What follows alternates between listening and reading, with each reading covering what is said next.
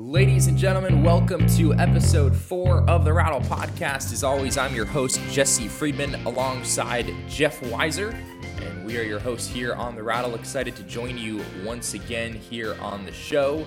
And Jeff, the Diamondbacks are coming off a pretty solid week once again. They seem to just kind of keep on rolling here as we finish out the month of April. It is April the 30th. As we speak at the moment, the Diamondbacks are 16 and 13. They are coming off back-to-back losses against the Chicago Cubs. Uh, they lost a uh, bit of a bit of a rough game on Saturday, nine to one. That was ugly in pretty much all facets of the baseball game. And then on Sunday, uh, they lost a bit of a heartbreaker, six to five in 15 innings. Uh, second longest game in Chase Field history, at, uh, just under five hours and 40 minutes.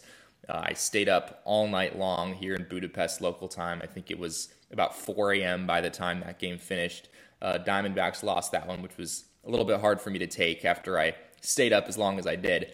Um, but the Diamondbacks did uh, drop those last two games uh, going into the weekend. Uh, but prior to that, the Diamondbacks continued to roll. They swept the Pirates all four games there.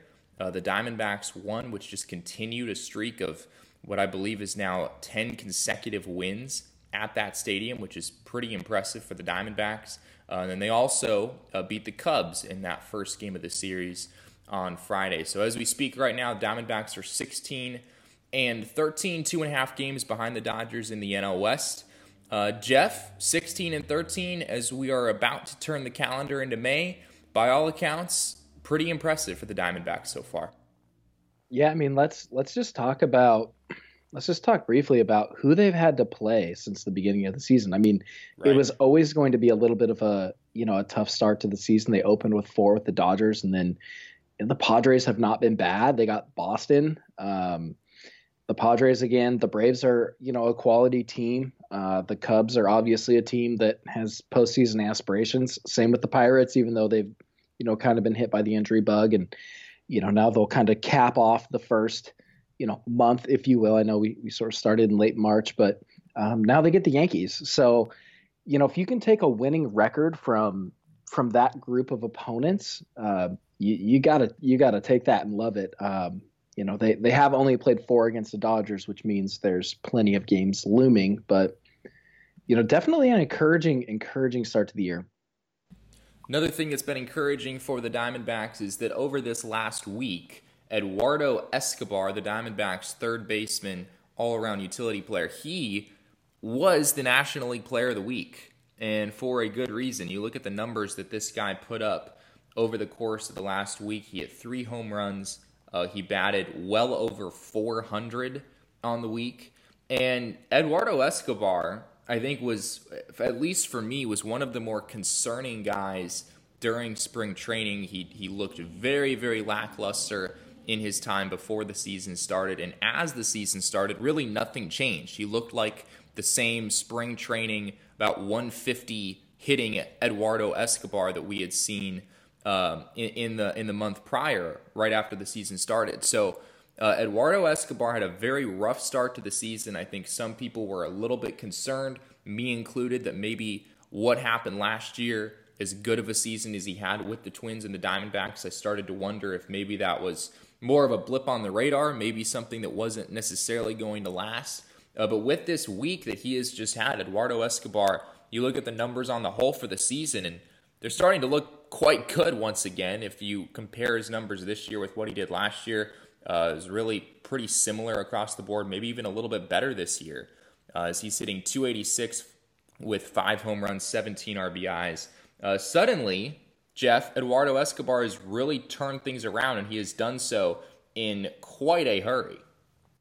Yeah, I think when we when we look at players and we sort of like assess the panic level, sometimes um, the fact that a guy is a veteran, the fact that a guy is, has been in the big leagues as long as Escobar has, does provide like a little bit of confidence that um, you know they'll get it back. I mean, I think when to somewhat of a you know it's maybe not the best comparison, but when we think about a guy like Christian Walker, when he sort of went into a slump, we were like, um, you know, what exactly do we make of this? Because he doesn't have. I mean, he has an extensive AAA record, but he doesn't have an extensive minor or major league record. So you kind of worry a little bit more there. I think with Escobar, you're just kind of waiting for things to even out. Um, I think it's evened out a little more quickly than I'd anticipate.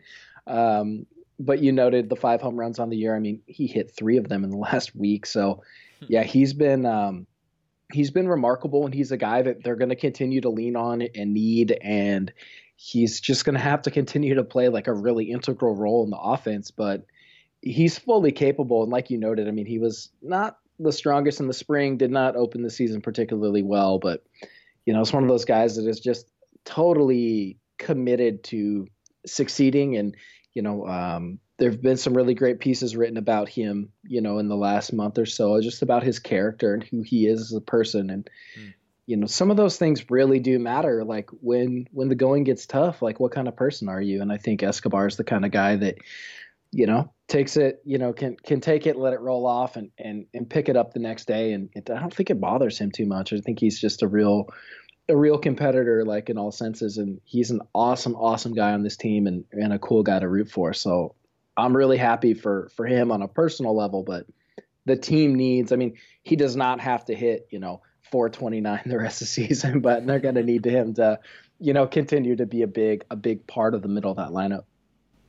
Speaking of the Diamondbacks offense, uh, this is a bit of a unexpected turn maybe, but Zack Greinke uh, once again tripled in his last start. He is currently hitting 462 with an OPS just under 2,000. You want to talk about the more analytics type based stats. And Zack Greinke, at least recently, I haven't looked at it uh, too uh, recently, Jeff, but I saw at one point that Zack Greinke was leading the National League in barrel rate.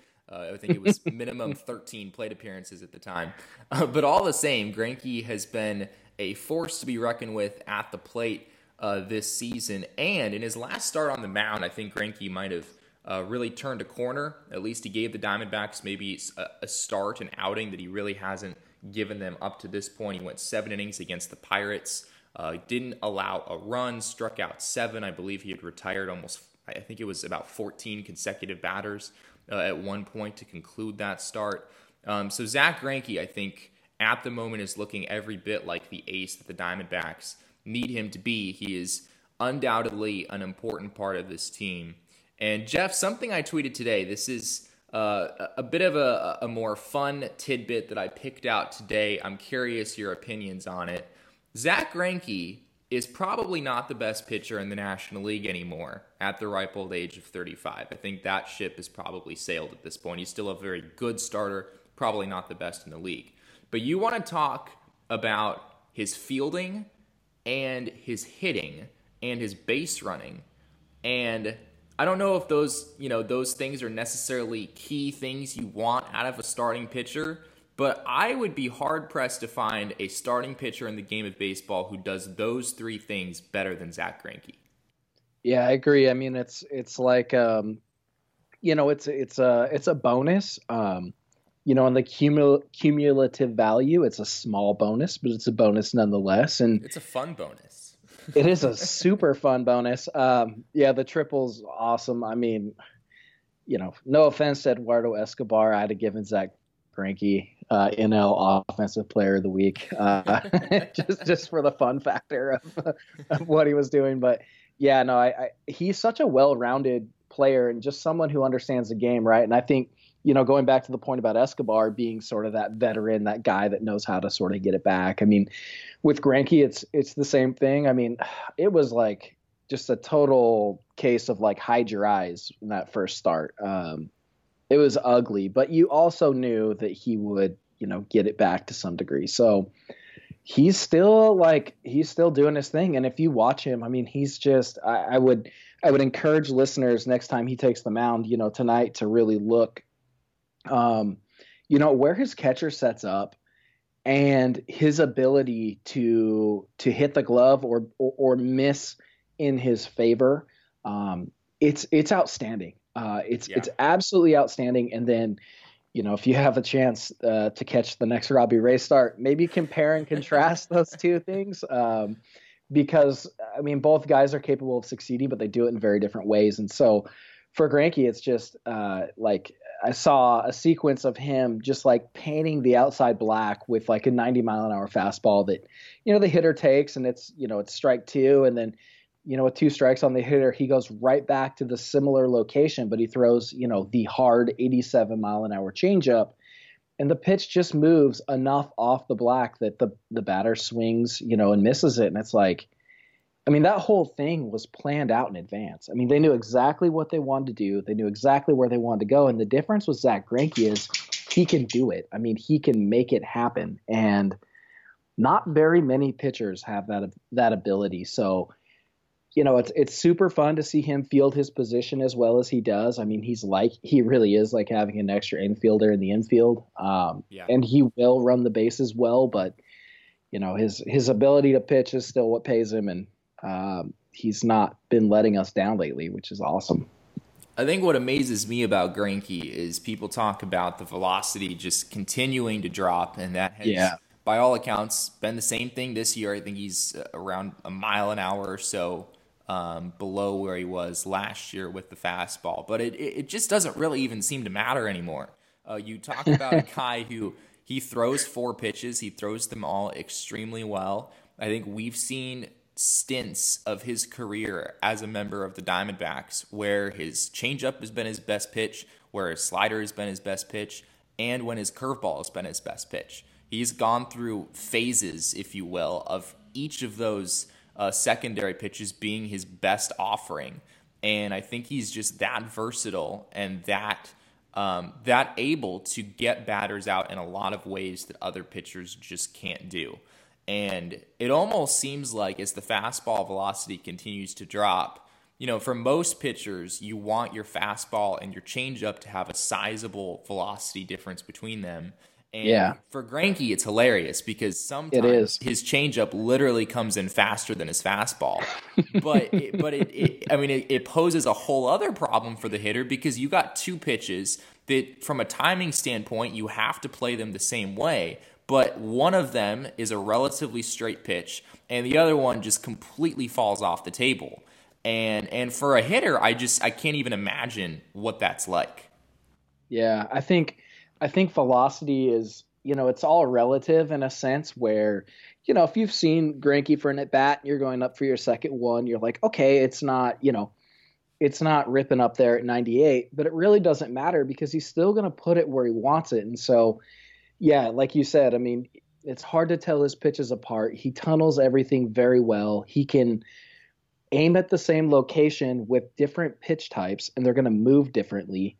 I mean, he's just it's it's really masterful. I mean, it really is. And I think, you know, one of the things that, you know, benefits him the most is he just he throws a lot of competitive pitches whether they're balls or strikes, but they are they're competitive. They're putting the batter in a reactionary position where they can't just take the pitch.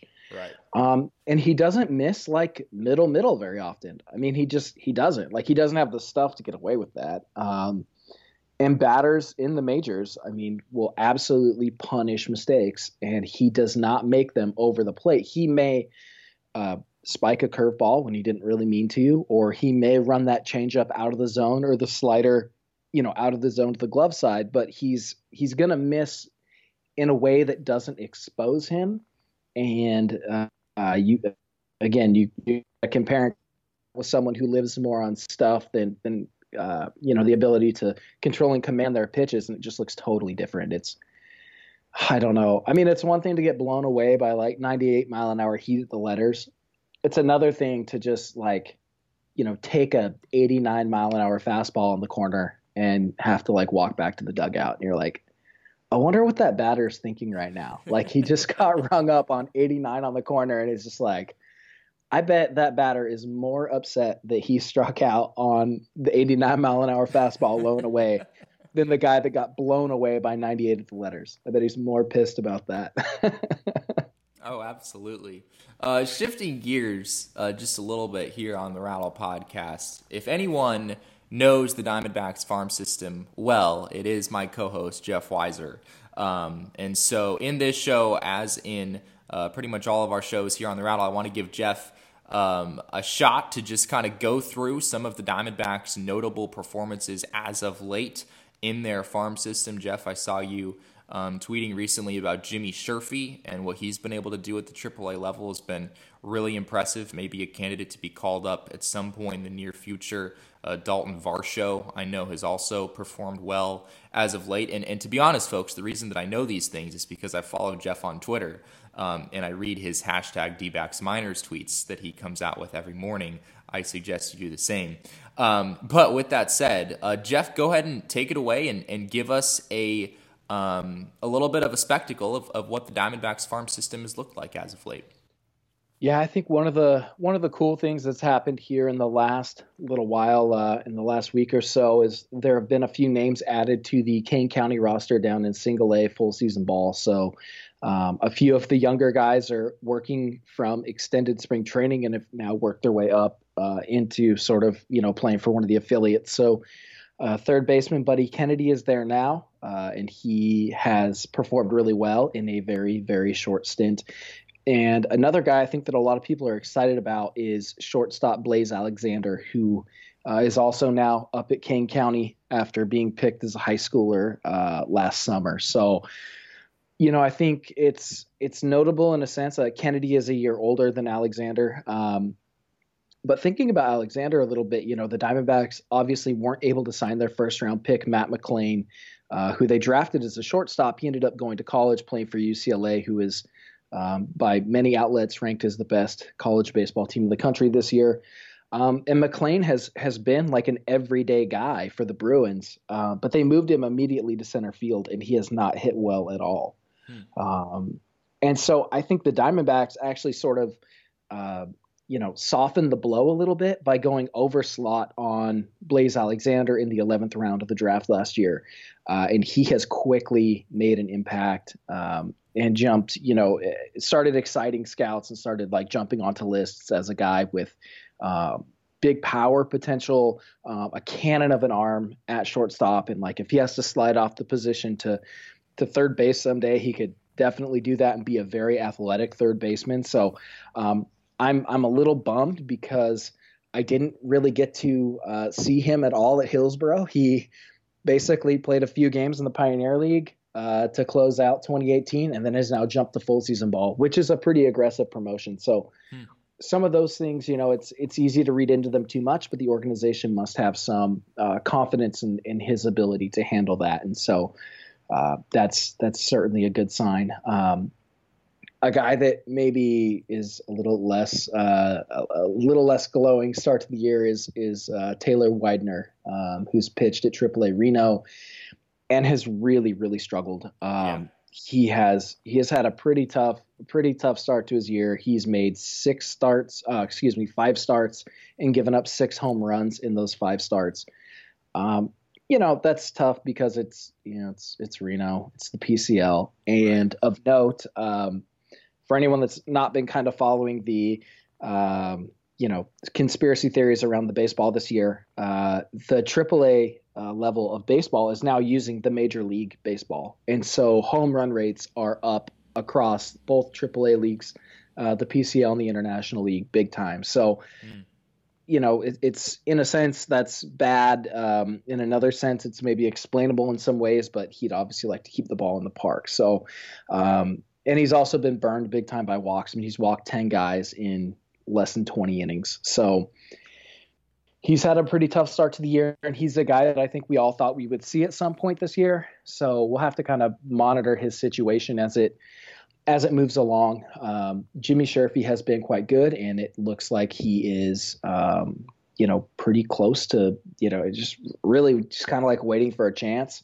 Um, and so I sort of think I got a question on Twitter about like what does a guy like Sherfy need to do to stick? And you know, I think the elite the elite relief pitchers, you know, come up and pretty much stay up. But for the rest of them, you know, they're going to be up and down guys because the organization has those three option years to, you know, move the player up and down, you know, as needed based on the roster. And I think a guy like Sherfy falls, you know, kind of prey to that strategy in the in the sense where if they can move him back and forth and it allows them to keep another guy who maybe doesn't have any options around, then they're going to do that. And it's it's yeah. about managing like the the talent of the 40 man roster you know, just as much or more so even in some cases than managing just the 25 man roster. So we have to kind of think big picture there. And the last note I'll pass along is um, I'm hoping next month um, here in May to make a trip or two to Visalia. I'll be in the area um, kind of you know mid month, and so I'm I'm excited to go down and, and hopefully catch a rawhide game or two. So stay tuned. Uh, may have some some good content there uh, coming to the rattle soon uh, from from Visalia, the the booming metropolis of Visalia, California. Oh, absolutely! It is it is booming. I was there a couple years ago, and uh, you know, I mean, you've got Sequoia National Park right there, so I actually I actually do have some respect for Visalia for that reason. Um, but I digress. Another prospect in the Diamondback system that um, has has received a lot of play and, and rightfully so is John Duplantier, and I think he is very quickly starting to earn the hearts of Arizona Diamondbacks fans, uh, especially because of what he did in his last outing against the Chicago Cubs, a game that the Diamondbacks admittedly did lose in 15 innings. Um, but John Duplantier showed some major guts in that outing. There was a point, uh, I believe it was it was the 13th inning. I want to say when John Duplantier, or maybe it might have been earlier, it might have been the 12th inning. Um, but Duplantier was facing the bases loaded, coming up against the middle of the Chicago Cubs lineup, and somehow a strikeout, a pop up, and an incredible fielder's choice by Nick Ahmed um, later, and Duplantier was out of the inning. And that really seemed to be the spot in the game, in an extra inning game where the Diamondbacks thought they were going to be done. And Duplantier stuck it out against some of the best hitters in baseball. Um, and I think it was really telling of, of just who he is as a person and what he's all about. And and you saw some some good stuff in that game. The four seamer, the two seamer, uh, both looked looked pretty good. It seemed like he had pretty decent command of his fastball. Uh, and then on top of that, a, a changeup and a curveball, the occasional slider. Um, he showed some pretty good stuff against the Chicago Cubs. And I know the Diamondbacks did just send him back to AAA, which personally I didn't see as that significant of a move because he was so gassed after that outing against the Cubs that he probably yeah. wouldn't be able to pitch for for quite some time at the major league level. But nonetheless, this is a guy who I think we're going to see back very soon at the big league level, and, and I think he might be here to stay. Yeah, I agree. Uh, he's gonna, you know, they're, they're sort of in a in a tough spot with him where they're having to balance the needs of the current 25 man roster and sort of what's needed. They've had, like you said, some of these, you know, marathon games or games where they've needed some length out of the bullpen.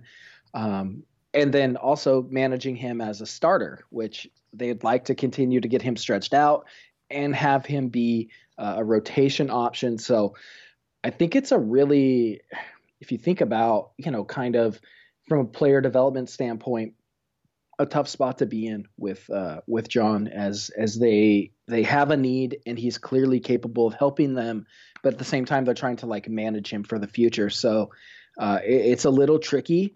Uh, I think that it's I think that it's hard, and I think that's probably you know part of why he was sent down is they you know ideally would like to you know get T.J. McFarland back, be able to soak up some of these innings, um, you know get some longer outings from their starters or continue to do so as they've they've had a decent run of that. Um, and so if they could you know continue to do that and, and allow him the, the time and space to stretch back out and get you know get back to being capable of throwing like you know 100 pitches in the night, um, I think that'd be preferable, but uh, the may meet the road in a sense where that you know that goal or that strategy has to go out the window in order for the big league club to stay in contention. And so he's going to be a really fascinating case study as to to how they continue to manage that. And you know at some point you know is it just like hey he's he's going to go down and he's going to stay there.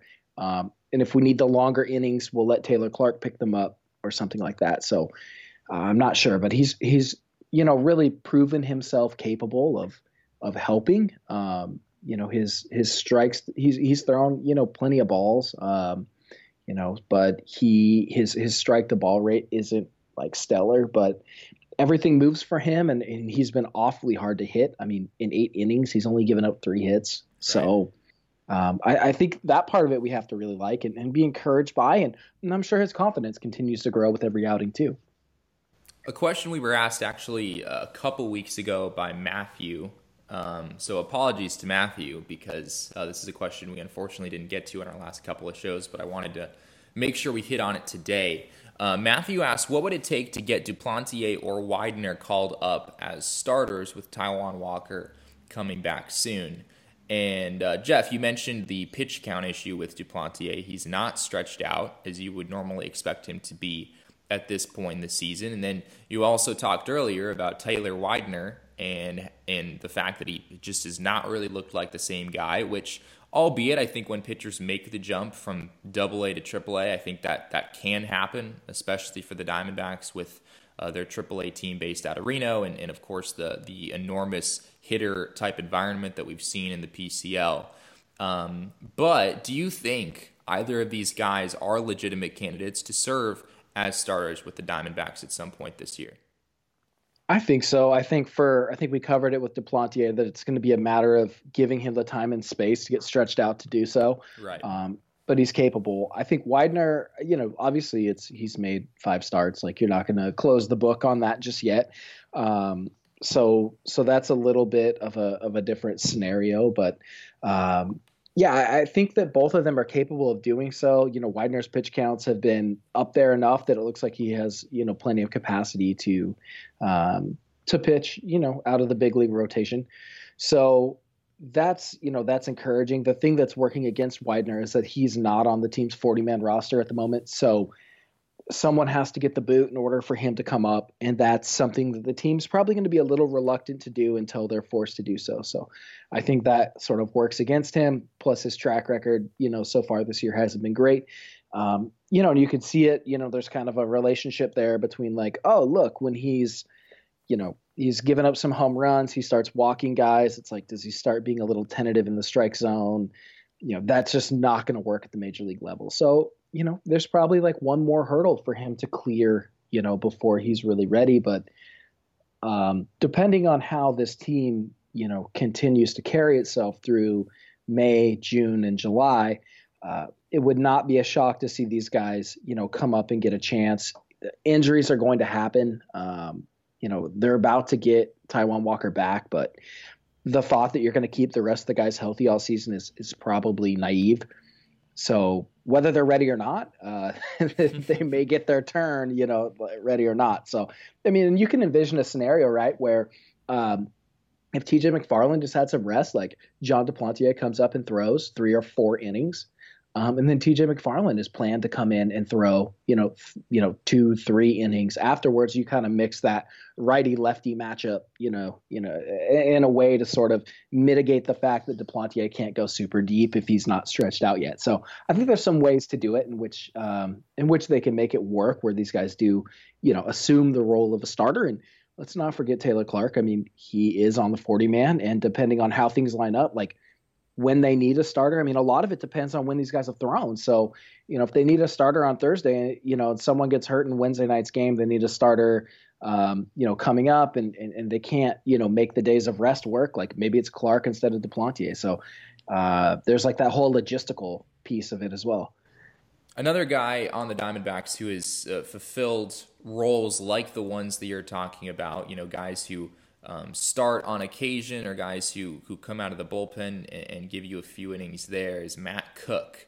Um, we actually we got a question recently from Giancarlo um, who um, asked a question about Koch, which which I won't address for the sole reason that that Matt Koch has now been DFA'd uh, by the Arizona Diamondbacks, so he is no longer uh, on the 25 man roster here. And, and and Koch is is an interesting case uh, because this is a guy who Jeff we were talking before the show. You know, every baseball team has that guy who's going to get kicked in the teeth when things aren't going well. Someone's going to take the hit for your team on occasion out of the bullpen, and Matt Koch has filled that role for the Diamondbacks. And the numbers, obviously, in his time here, especially this season, uh, have not looked good whatsoever. I believe he uh, he leaves this roster with an ERA still north of nine. Uh, so by no means were the results good um, with the Diamondbacks in his stint here. But at the same time, you've got to give uh, at least some respect to a guy who has filled a, a role that really no one wants to fill on a baseball team.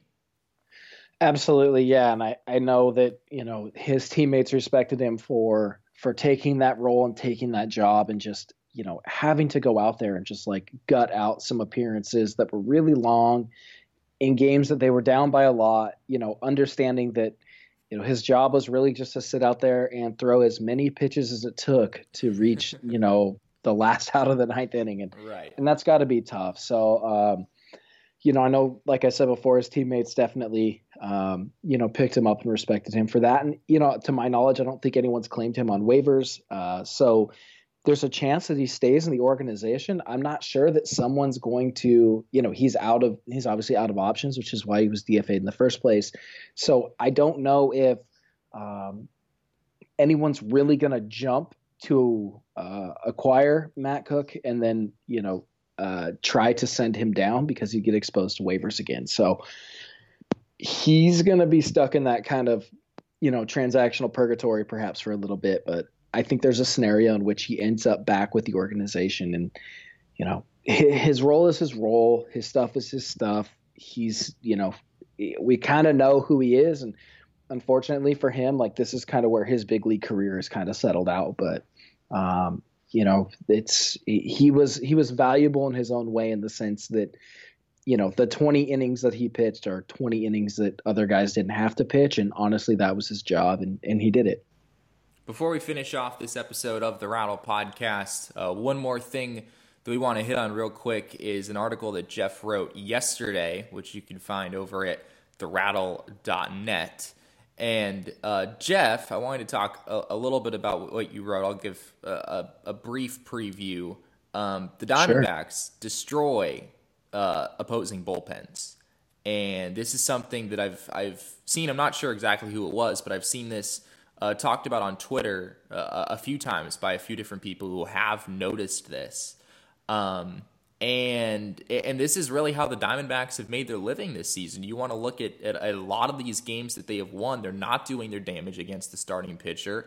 They're trying to get the starting pitcher out of the game, and once they do, they're capitalizing on the opposing team's bullpen. And it has worked out very nicely for the Diamondbacks. But what you uncovered in your article is that the Diamondbacks aren't really alone in doing this. No, they're not. I mean, their OPS is more than 100 points higher um, in innings six through nine, which are the innings we would expect to find relief pitchers throwing.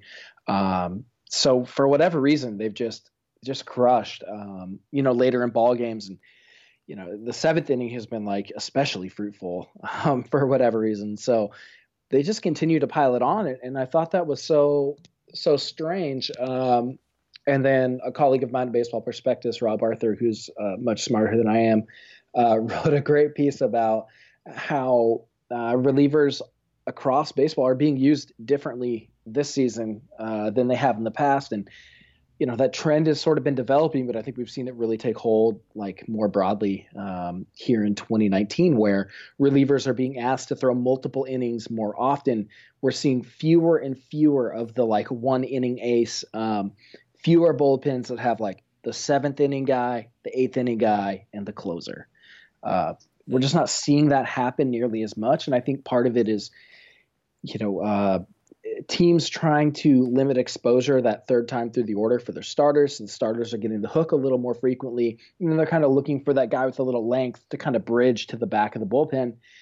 And, and we didn't like I made the point in the piece, but we don't have to look very far to see that. I mean, the Diamondbacks have that in Matt Andriese. He's that guy that can come in uh, with two outs in the fifth inning, record an out, go sixth inning. If he survives and does well, depending on the matchup, he may start the seventh inning uh, rather than just you know turning it over to to Yoshi or Archie or something. So I think we're seeing some of that, and and with with some of that quantity has come a reduced uh, quality, if you will, and we're starting to see the the bullpens just kind of you know we've maybe maybe baseball has pushed so far in that direction that now um, you know reliever ERAs are, are, starting to exceed starter ERAs for the first time in a very very long time, at least mm-hmm. at this early juncture of 2019. So, what do we take from that? I mean, I you know the Diamondbacks have done their damage, but so has the rest of baseball to a degree. So you know as I, that ERA trend kind of encapsulates. So um, it's not entirely unique to the D backs, although I would say that they, by and large, have been far better at it than most teams. Uh, but it, it is something that is happening more broadly as well. Ladies and gentlemen, thank you so much for listening to this fourth episode of the Rattle podcast. We, as always, really appreciate it. Be sure to check out our website at www.therattle.net where you can read Jeff's piece as well as some other uh, new and exciting content that we have coming out shortly. If you have not already, as well, be sure to follow us on Twitter at the Rattle AZ, where you can uh, keep it locked to our podcast and our articles and get it all right when it comes out. So be sure to do that as well. Thank you once again so much for listening. For Jeff Wiser, I'm Jesse Friedman, and we will see you once again here on the Rattle Podcast next week.